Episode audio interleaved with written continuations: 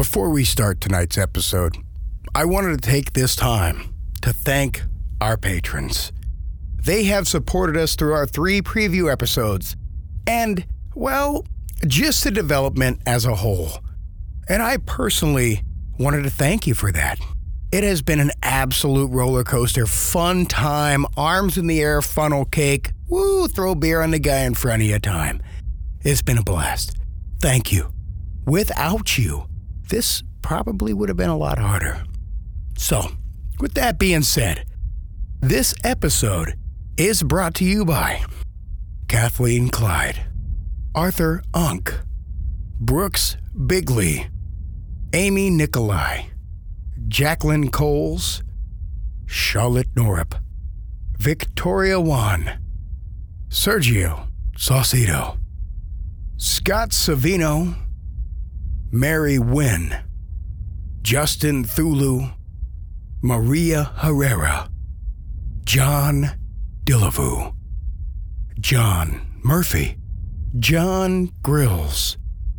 Well, apparently we're pretty popular with Johns. I don't know. And of course, always, Sirenicide. Again, your support of my dream and of our efforts is mind blowing. I really could never put into text or words how much I truly appreciate you. Thank you for being a patron. Thank you for believing in us. And thank you for making this first episode and every episode possible. If you would like to become a patron of the Grey Rooms, visit patreon.com forward slash the Grey Rooms. And another way to help us, why don't you go ahead and click a five star rating in your current podcast directory? Leave us a review. We love to read them. And thanks again. Oh, and enjoy the episode.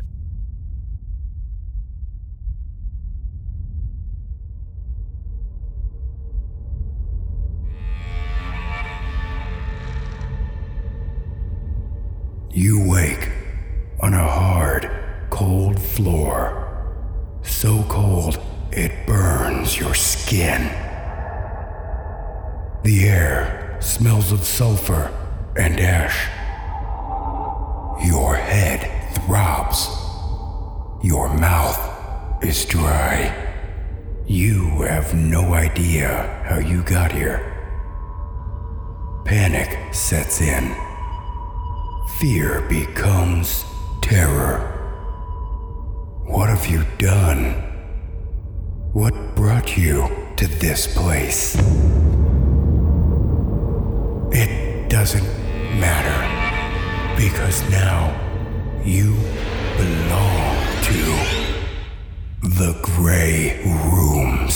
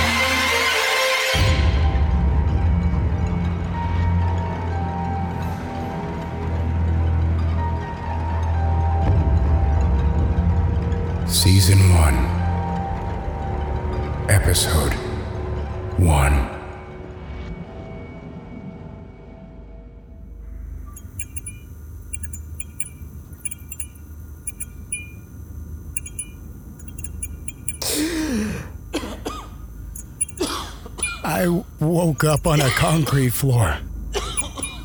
My head was pounding, and my lungs it, it felt as if they had forgotten how to breathe.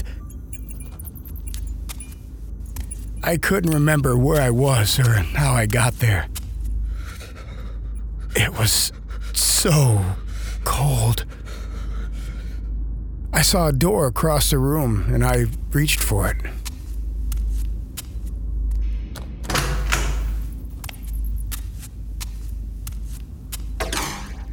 The, the door behind me closed by itself. I turned around as quickly as I could, but the door, it sounds crazy, but it, it just wasn't there anymore. There was just a concrete wall. Help! Someone help! What's happening? Nobody answered me. The room I was in was identical to the one before it.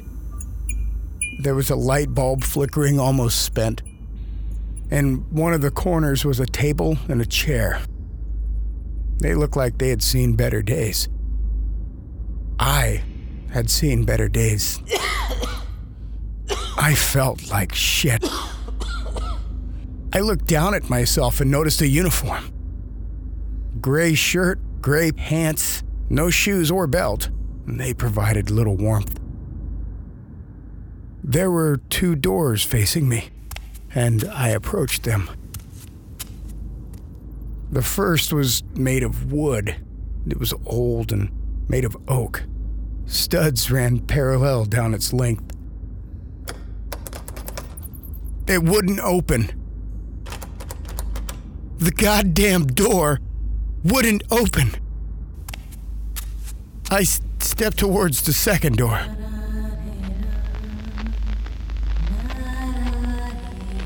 I heard something as I tried the second door. It sounded like s- singing. It was beautiful, the voice I heard, but also s- strange.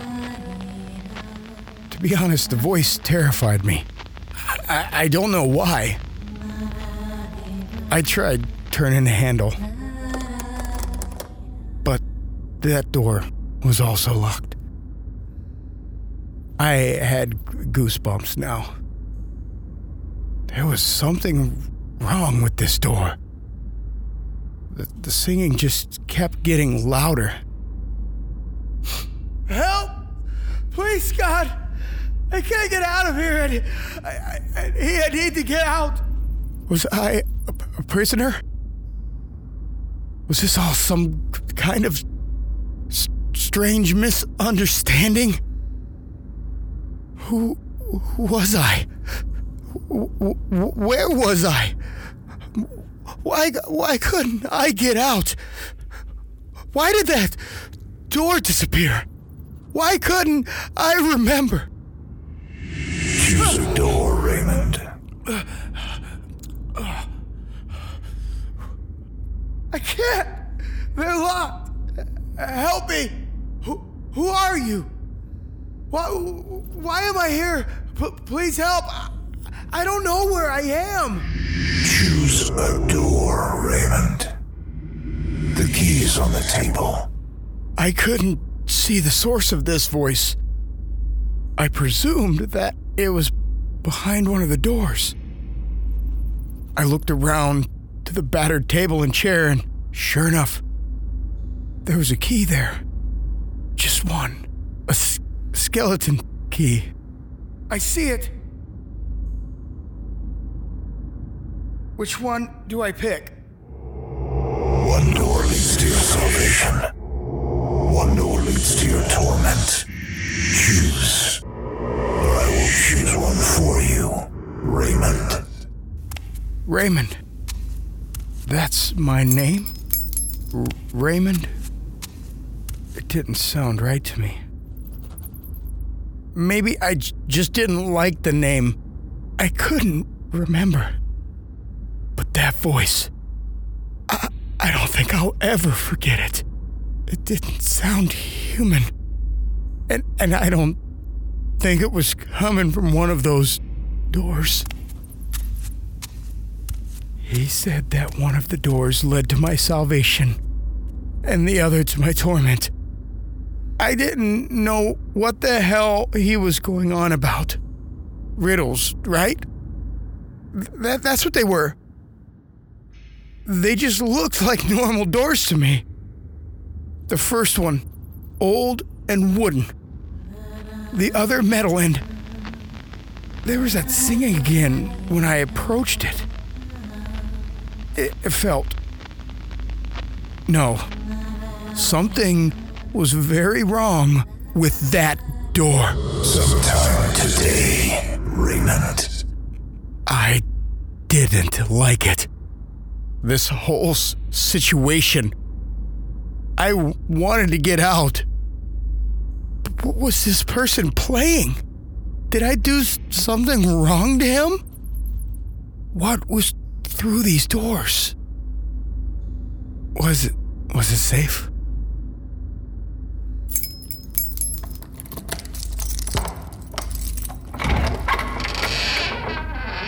I didn't pick the metal door.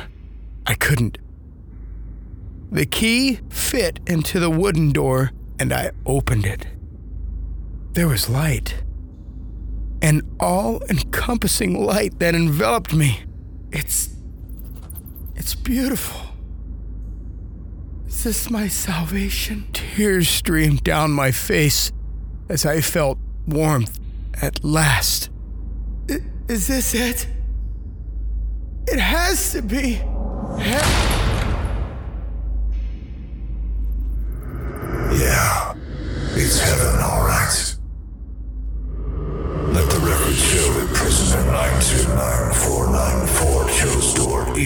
823.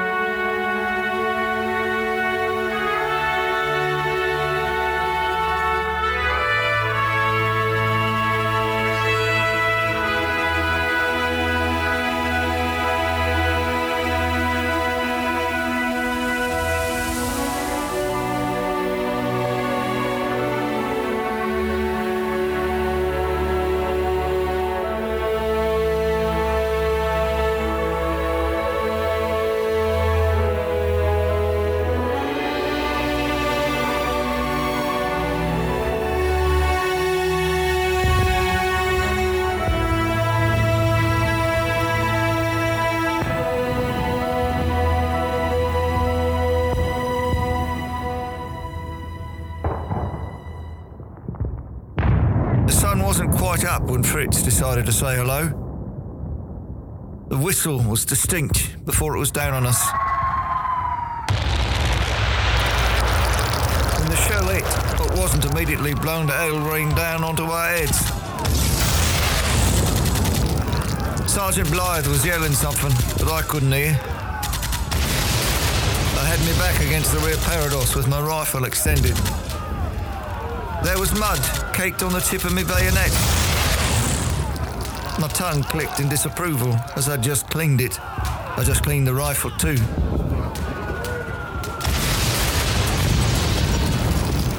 Fritz enjoyed ruining what would have otherwise been a quiet morning. More shells came down. And the sound of gunfire, screams, and of troops readying their rifles on the fire steps. We were waiting for the Germans to arrive. I hadn't had many hours of sleep, and my boots were sinking into a fresh mire of thick, squelchy mud. A sudden memory from when I enlisted came to mind. I tried pushing it out of my head as my hands shook and my blood frothed in my veins.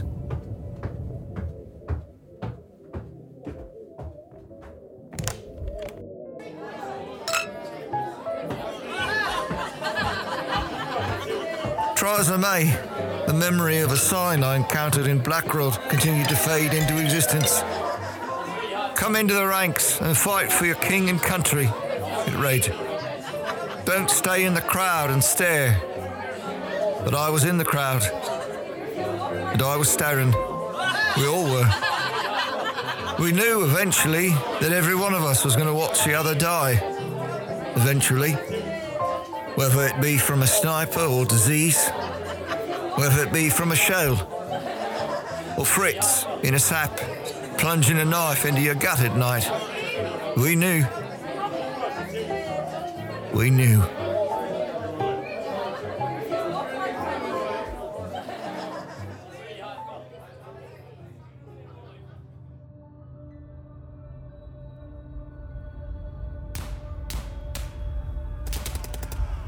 Fritz never came.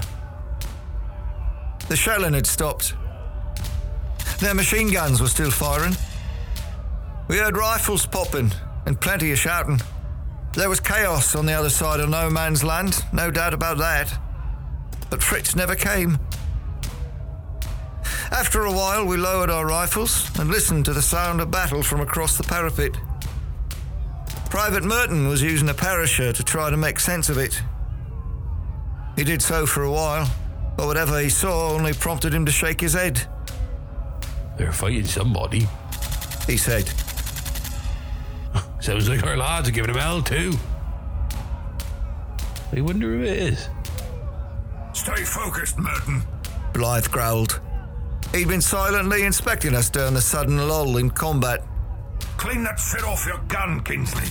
You think Mud's gonna win the war? No, Sergeant, I said with a wince.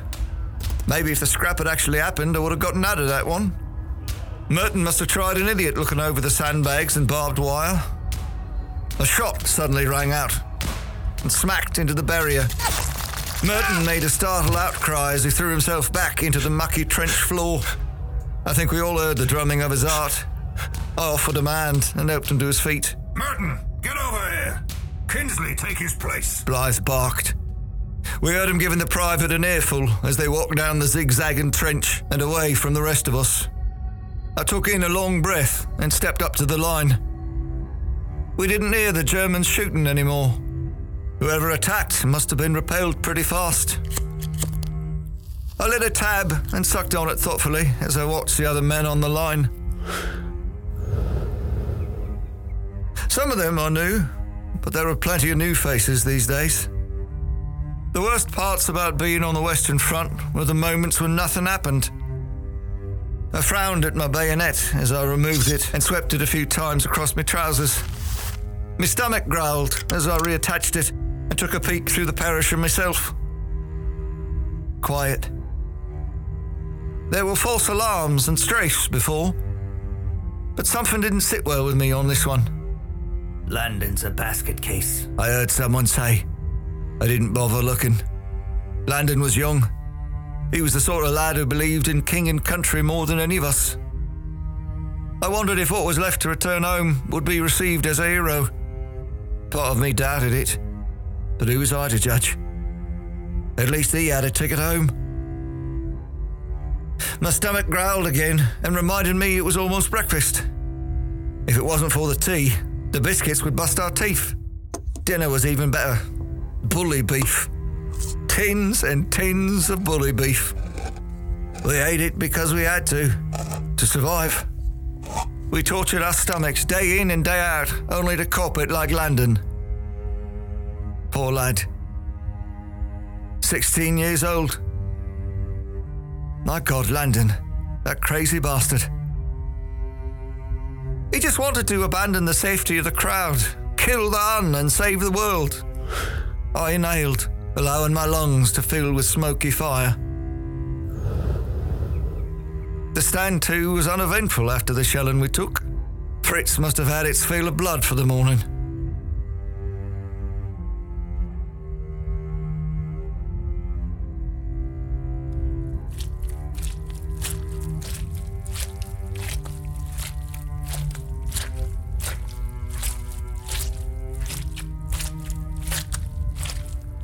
Ran into Private Merton again at breakfast. He offered me a dog biscuit with a wry grin, and I slugged him on the arm. I asked him if he was trying to kill me. he thought it was funny enough for a moment, and perhaps remembering his near dance with death, turned grim. Somebody is. He murmured. Somebody always is, I suppose. Everything okay up here? I nodded. Landon. Six others. I didn't know the other guys. You see Gary anywhere? Private Buller was a bit of a special project of mine. We were mates growing up in Blackrod. Both our dads worked in the mines. We went to the same school, and I guess I can't think of a time when we hadn't been chums. Gary, well, he wasn't doing so well these days. Some called him a coward, others said it was shell shock. I think he saw some shit and his brain just didn't know how to deal with it. They wouldn't send him home, though. They said that he was still fit to fight and that he was aware of his surroundings. Something like that, anyway. I'm no doctor. Maybe it's true. Merton nodded his head towards his right. Gary was standing by the back by the trench, digging a hole. He had latrine duty again. He always had latrine duty. It's what he liked to do. The ambulance might have cleared him to continue fighting, but the sergeant had a more practical view for Buller.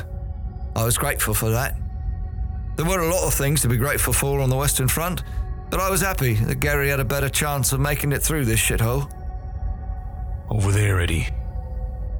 Between you and me, I think he's getting worse. I put a hand on Merton's shoulder and walked over to my old friend.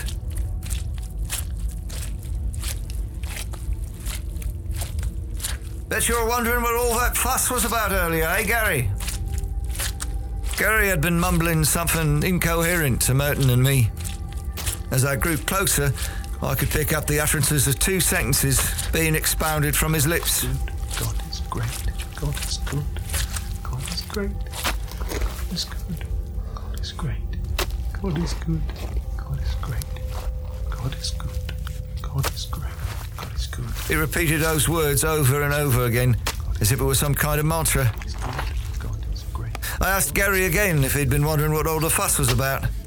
He continued digging the latrine for a few moments before he stopped. God is good. I could see sweat dripping off his forehead. He wiped his brow with an arm before shaking his head. No.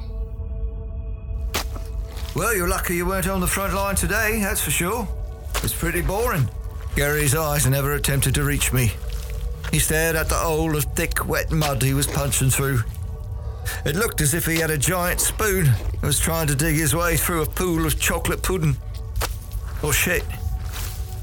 I chuckled to myself as I considered the fact that this was Gary, the master of latrine duty. So it was most likely shit. If not, it certainly would be.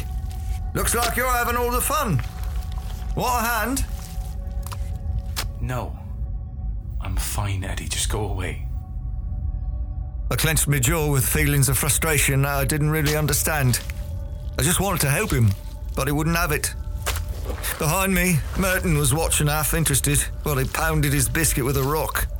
A lot of us had gone to soak in the biscuits, because no one had thought to make them for the purpose of sustenance. It sounded a lot louder than it actually was, as my ears were growing hot with rage. John, will you cut that out? Merton stopped and looked confused, first at me, and then to the rock. My eyes rolled as I attempted to put my hand on Gary. Hey, mate, I know you've been through a lot. I'm just trying to. Get off me, Eddie! He spun round to face me while yelling. I felt angry, hot spittle splash against my face while he shouted. I don't want your help. I'm I'm fine. I just want to work. I just want to stay busy. You lot can say your jokes and be pricks about it. I'm the only one in this shit carrying his weight. Gary, I. No, Eddie. You'll you'll be dead too. You'll die, and I'll be digging holes for you just like I'm digging this shitter right now. You'll see, Eddie. You'll see. I started to point at him. Now wait one goddamn minute, Garrett. But I stopped everything. Speaking, pointing, being mad. Everything. Saw the tears, and they broke me. We were mates, brothers.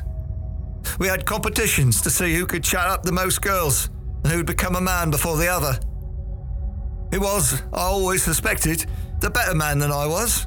It pissed me off, but at the same time, I thrived on the sport of it all.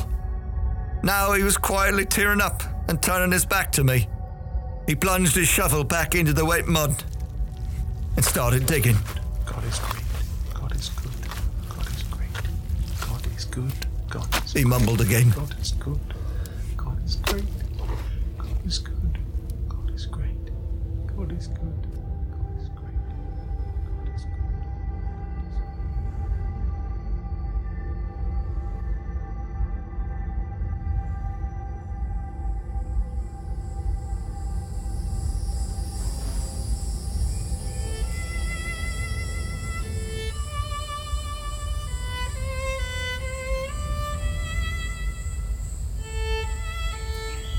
The Germans continued fighting sporadically throughout the rest of the day. From top to bottom, no one knew just who they were fighting. We thought that maybe we would be sent over the trenches to join in the fight, but nervous leadership didn't want to take any chances. The telephone cables had been severed during the early morning shelling, and communication was scarce. We spent most of the day waiting. I'd been passing the time with a few short naps and games of cards. Merton had been sent with others to work on trench repairs. Gary continued digging holes. I suspect my family thought that I spent every waking moment of the war fighting Fritz. The truth was, Germans firing at unknown assailants or no, we spent most of the days waiting to die. Waiting for someone to send us out to die. Waiting for bombs to drop on our heads. Waiting for our feet to roll off. Waiting for the rats to get us. The rats. The vermin were everywhere. They'd chew their way through our backpacks to get at the rations. They'd crawl under the blankets of the injured and bite the damaged flesh. We saw them gnawing on our fallen, eating the people we once called friends. The things had now grown to the size of cats and had lost the fear of man. Their numbers were at least in the thousands, but we suspected that there were millions of them scurrying about from trench to trench in search of food. At night, it was the worst. That was when we did most of the repairs, sent runners out for supplies, and fixed things like the telephone cables. I was known for having a restless spirit and was put on watch duty most nights. To tell the truth, I don't see how anyone could ever fall asleep with the sounds we heard at night. Tins of bully beef made up the bulk of our diet. We didn't have any good place for our rubbish, so the cans were thrown over the trench. At night, that's when they came. Rats. In droves. Acting as custodians of the underworld. We heard them roll in the tins at night in search of food. The jingling never ceased. Gary had once said that if hell had any wind chimes at all, he felt this would surely be what they'd sound like. Gary had a horrible history with the vermin. It wasn't an exaggeration to say that they were to blame for the wreck that he was. Another mate of ours, Robert, had been killed by German artillery half a year ago. Gary and I had gone to school with him, and losing our friend had been difficult. I suppose what made it so hard for us was the fact that he wasn't given any proper burial. That's the sort of thing anyone deserves. Buried with family, buried with friends, even buried with strangers, it didn't matter. What did matter was that you were given a proper burial in a proper burial place. Robert, along with myriads of others, found himself buried at the bottom of a trench, covered in mud and trampled over every day.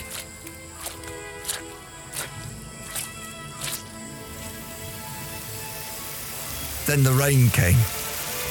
The rain didn't just turn everything into mud. It turned the battlefield into a death trap of holes which half of your body would sink into. No man's land was worse. We heard stories of soldiers simply disappearing into the mud, never to be seen again.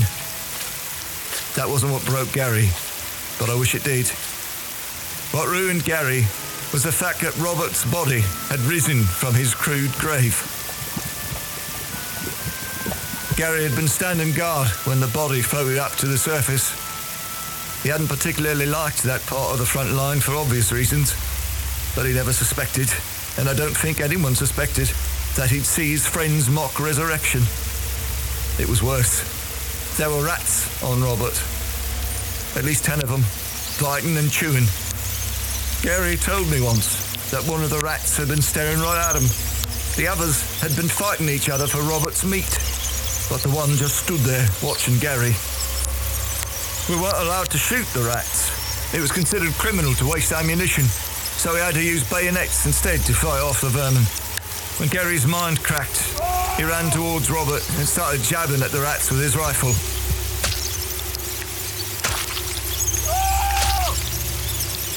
The rats had long been gone. The only thing Gary managed to damage was Robert. The corpse had been through many stages of decomposition and decay, but the rats didn't seem to mind. Gary threw his rifle aside and fell onto his knees. Men tried to assist him, but he shrugged them off. He dug holes ever since. Latrines, graves, saps. More than likely, some subconscious part of him wanted to make sure no one ever resurfaced like Robert had. But sometimes I wondered if he'd been secretly trying to dig a hole for himself.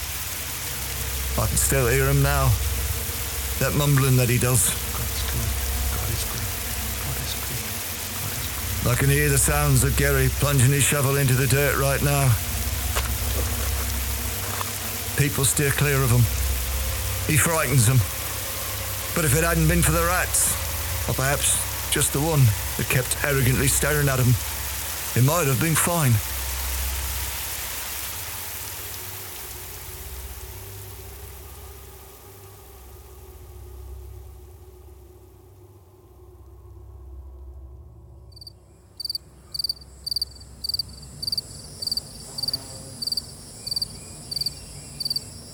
The Germans had been quiet that night. There were rumours that we were going to be preparing for an attack in the morning. The communication lines had been restored, and everyone had that uneasy and restless feeling in their gut. I was on the fire step with my rifle, keeping a lookout along with Merton. Merton was offering me the same biscuit that he'd tried eating earlier. You want it? He whispered. I can't break it. Try soaking it in tea. Try soaking it in water. Tried hitting it with a rock. If we were made of this stuff, we wouldn't be suffering this bloody war. I might have replied, but I heard a crack from the other side of the parapet. A motion for Merton to shut his mouth when the sound of panicked men suddenly filled the air. The Germans were coming.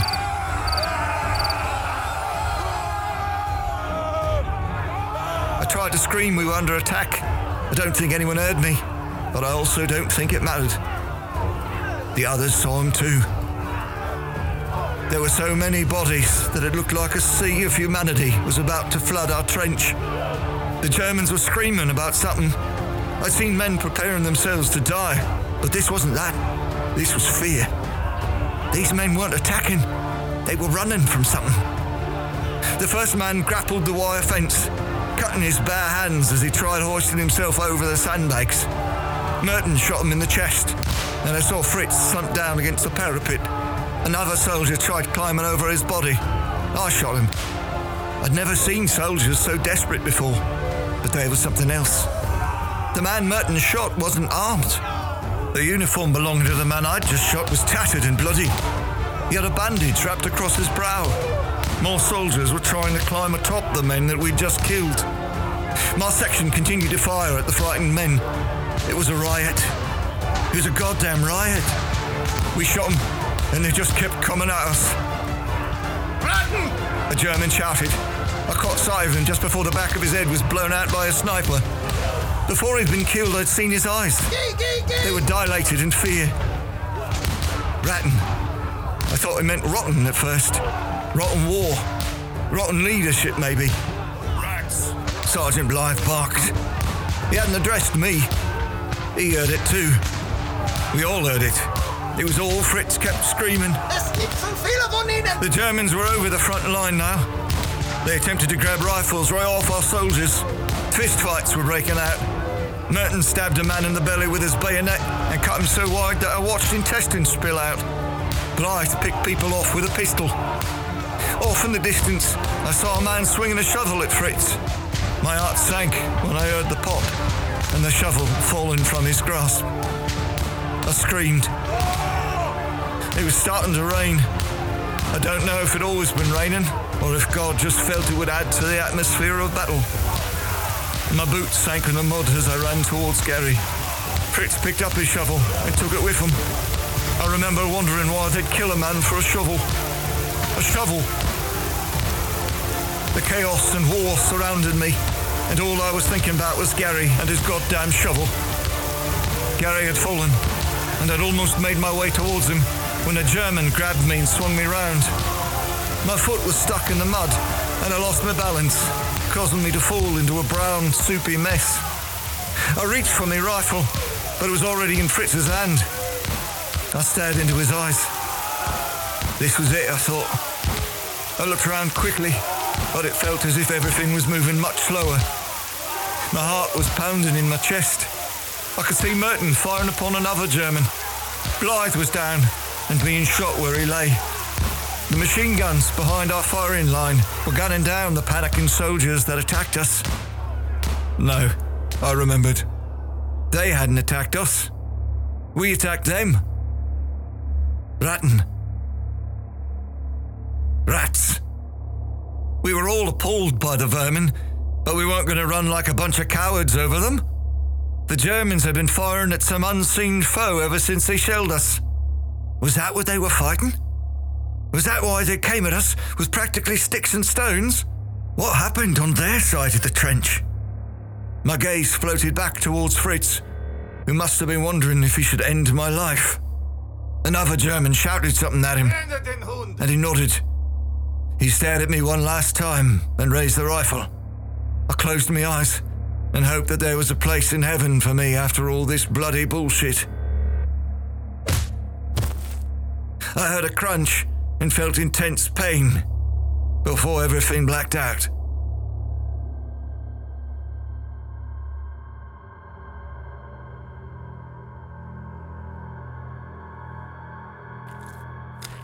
I woke up in the mud. My head hurt like hell. Fritz had broken my nose with the stock of my rifle. I saw bright dots in my vision as I tried to get up. My legs were wobbly. The trench was quiet. Empty. The trenches might have been quiet at times, but never empty. There were bodies littering the ground. Our men and Germans alike. I found a rifle that had been discarded in the mud. I picked it up. I noticed it still had a bayonet attached. It was covered in dried blood. It reminded me of the one Private Merton used to free the enemy's intestines. Where was Merton anyway? I remembered Blythe being shot, so he's probably one of the corpses keeping me company. But where was everybody else? Where was anybody? I was standing in an abandoned trench with nothing but the dead. Gary. My old friend. Poor and troubled Gary. He was the one that got me knocked out. He was the one I was running towards. Oh God. Please, Jesus, please, whoever. It wasn't about me anymore. It was about Gary. I'd promised myself that I'd help him make it back to his family, and I meant it. I gathered my bearings and started searching for him amongst the dead. About a hundred yards while following the zigzag pattern of the trench, I found him. His body was slumped against the parados, with a hand clutching his gut. His head was down, and I knew that he, like everyone else, had died. I'd never felt such a feeling of failure than that very moment. Christ, I thought. They killed him and took his shovel.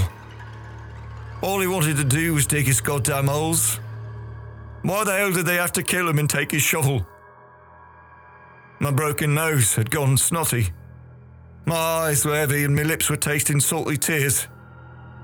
I screamed incomprehensible things at Gary. Then I apologised and screamed those same incomprehensible things to the world for causing this god-forsaken war. And then I aimed those same incomprehensible curses to God for allowing this war to even happen in the first place. Why? I hissed through clenched teeth. Why? Gary's head made a single jerk. I hadn't noticed it at first. It wasn't until his head started to bob and jerk more frequently that I stopped feeling sorry for myself and wondered if I was witnessing a miracle. Had God listened? Was Gary not actually dead? I wiped my eyes and called out to my friend. But he didn't answer. Once again, his head was still. I stepped forward and called out to him again. Nothing. Using my bayonet, I reached it under Gary's chin and slowly raised his head. It was Gary's face. There was no doubt about that. And he was dead. There was no doubt about that either. But there was something else. A rat. had chewed its way through his eye and was trying to fit its plump body inside his skull. I let out a scream and must have startled the little bastard. I watched as the rat's tail flailed about, slapping the edges of the dripping dark socket before it disappeared within Gary's head. I now knew what Gary had seen that brought about his madness. The little monster was inside my friend. I guided the barrel of my rifle to the hole where Gary's eye had been and pulled the trigger. The sound echoed through the empty trench. I don't know if I killed the rat. I took a few steps back and swallowed. I was about to lose my mind when I heard a chorus of chittering and squeaking. I slowly scanned the trench, not truly comprehending what I just heard, when suddenly I saw the heads popping out of the bodies. Subconsciously, I'd backed up against the sandbags in fear. There were rats eating everyone. They stared at me now, watched me, noses pointing up toward the sky while they sniffed me out. Their eyes lit like fireflies in the night. There were so many of them now. Many were disinterested and went back to tearing holes in the uniforms of my brothers and chewing into their flesh. Many had dark fur, slick and wet, with what I could only guess was human blood. I raised my rifle with shaking hands. When I shot Gary, I'd gotten their attention. But what if I shot again? Would they go after me? Is this why Fritz kept screaming their name? I lowered the rifle and decided that I had to get out of the trench. If the Germans had been running into ours, then that must have meant that the rats were there. But if the rats were now here, eating the bodies of the fallen, I wondered if that meant that the German side was now free. I started moving slowly, with my back against the sandbags. My breathing was laboured, and my heart pounded in my chest. My head was aching harder now, and it was hard to breathe through a broken nose. I cursed under my breath and started running.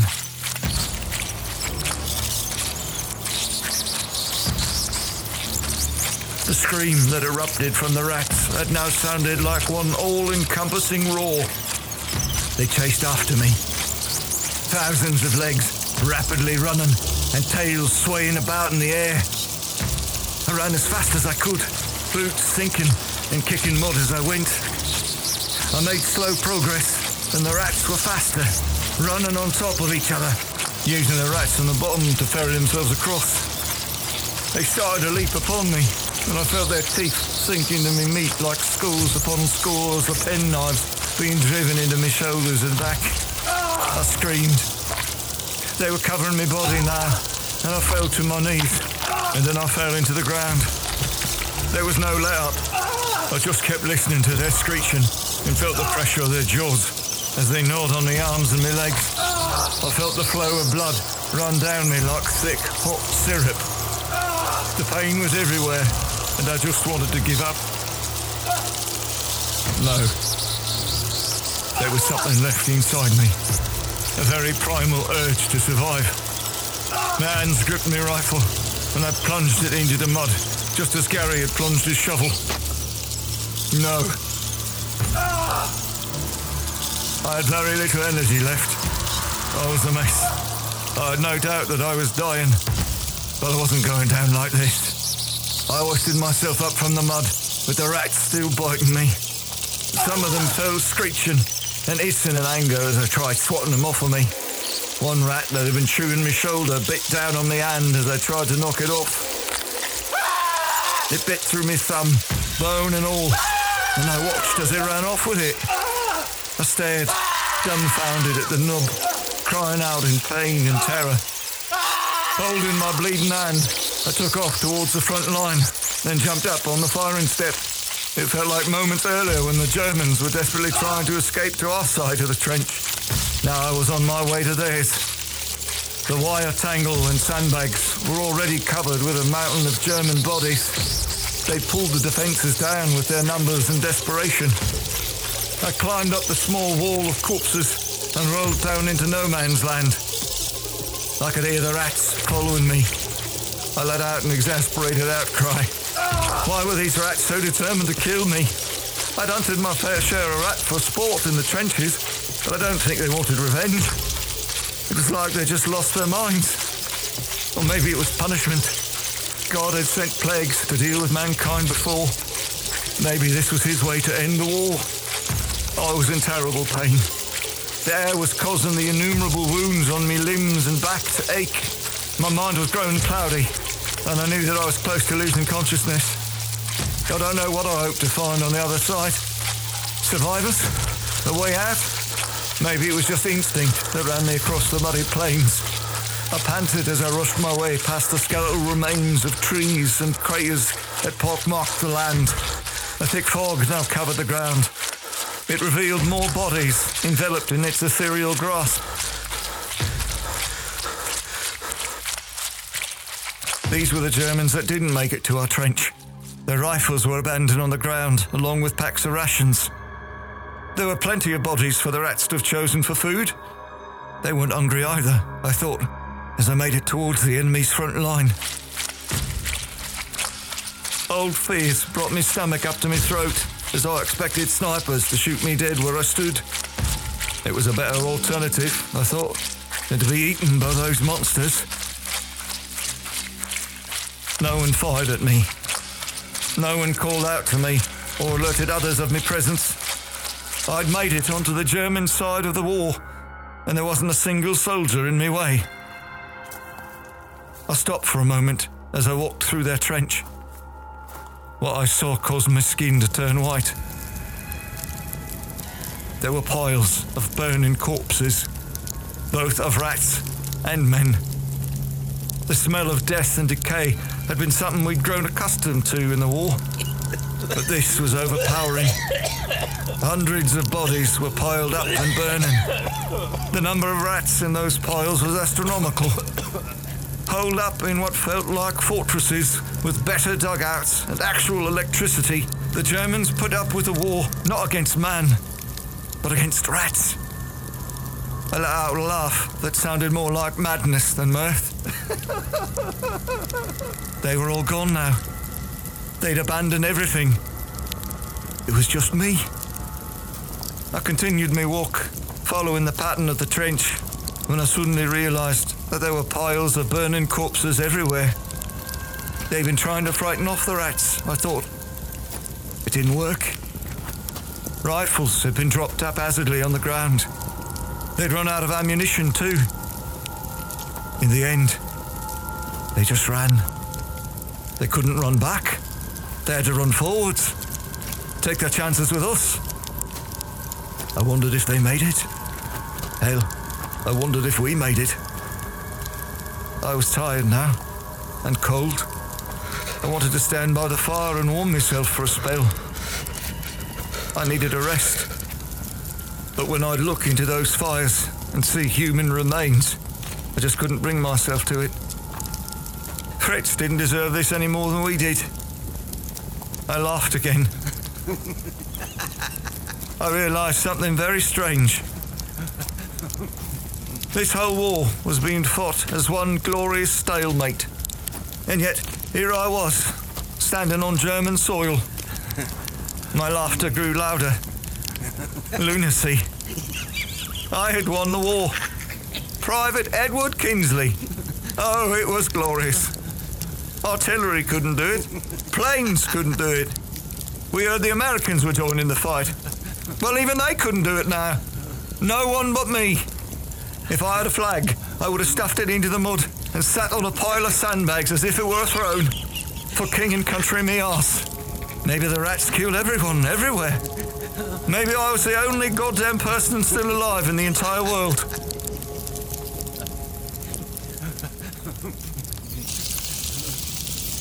I heard screeching, hissing, scratching, and gnashing. I unslung the rifle on my shoulder and stood on the pile of sandbags. My friends were back, I thought. They'd come to claim what was theirs. Fine, I decided. Let them come. Let's settle this. What came next was something I don't think any human being has ever seen in all history. The rats slid down the wall of the trench in what I could only describe as an army. It looked like a waterfall, almost beautiful, and how that sleek, greasy fur oozed down like water. I couldn't distinguish one rat from the other. There had to have been millions of them. They surrounded me. Their eyes glowed, reflecting the moonlit sky. I picked one and threw my rifle at it while they stared at me, chittered at me, raised their snouts into the air and sniffed me. Sniffed the blood that oozed from every scratch and bite that they'd inflicted upon me. I wanted to clear my thoughts, but my mind flashed back to a memory that I'd tried to erase since this morning. The sign from Blackrod. Come into the ranks and fight for your king and country! I shouted to the rats. Don't stay in the crowd and stare! The rats continued to stare with their moving snouts and chittering noises. They waited and stared. I clicked my tongue and fired a round into the rat I'd picked out. It fell dead, and the army of rats sprang to life. The Great War was over, I thought, as I watched the writhing mass of death encroach upon me. Now enters the true war to end all wars. World War Rat.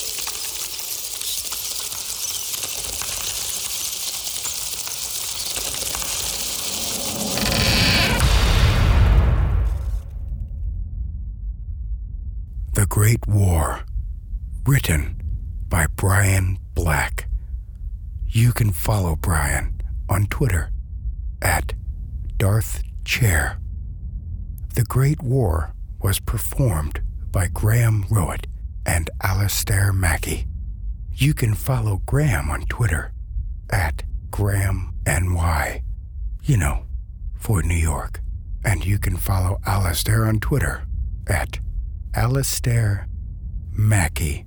The Singing Woman was performed by Christina Wilson.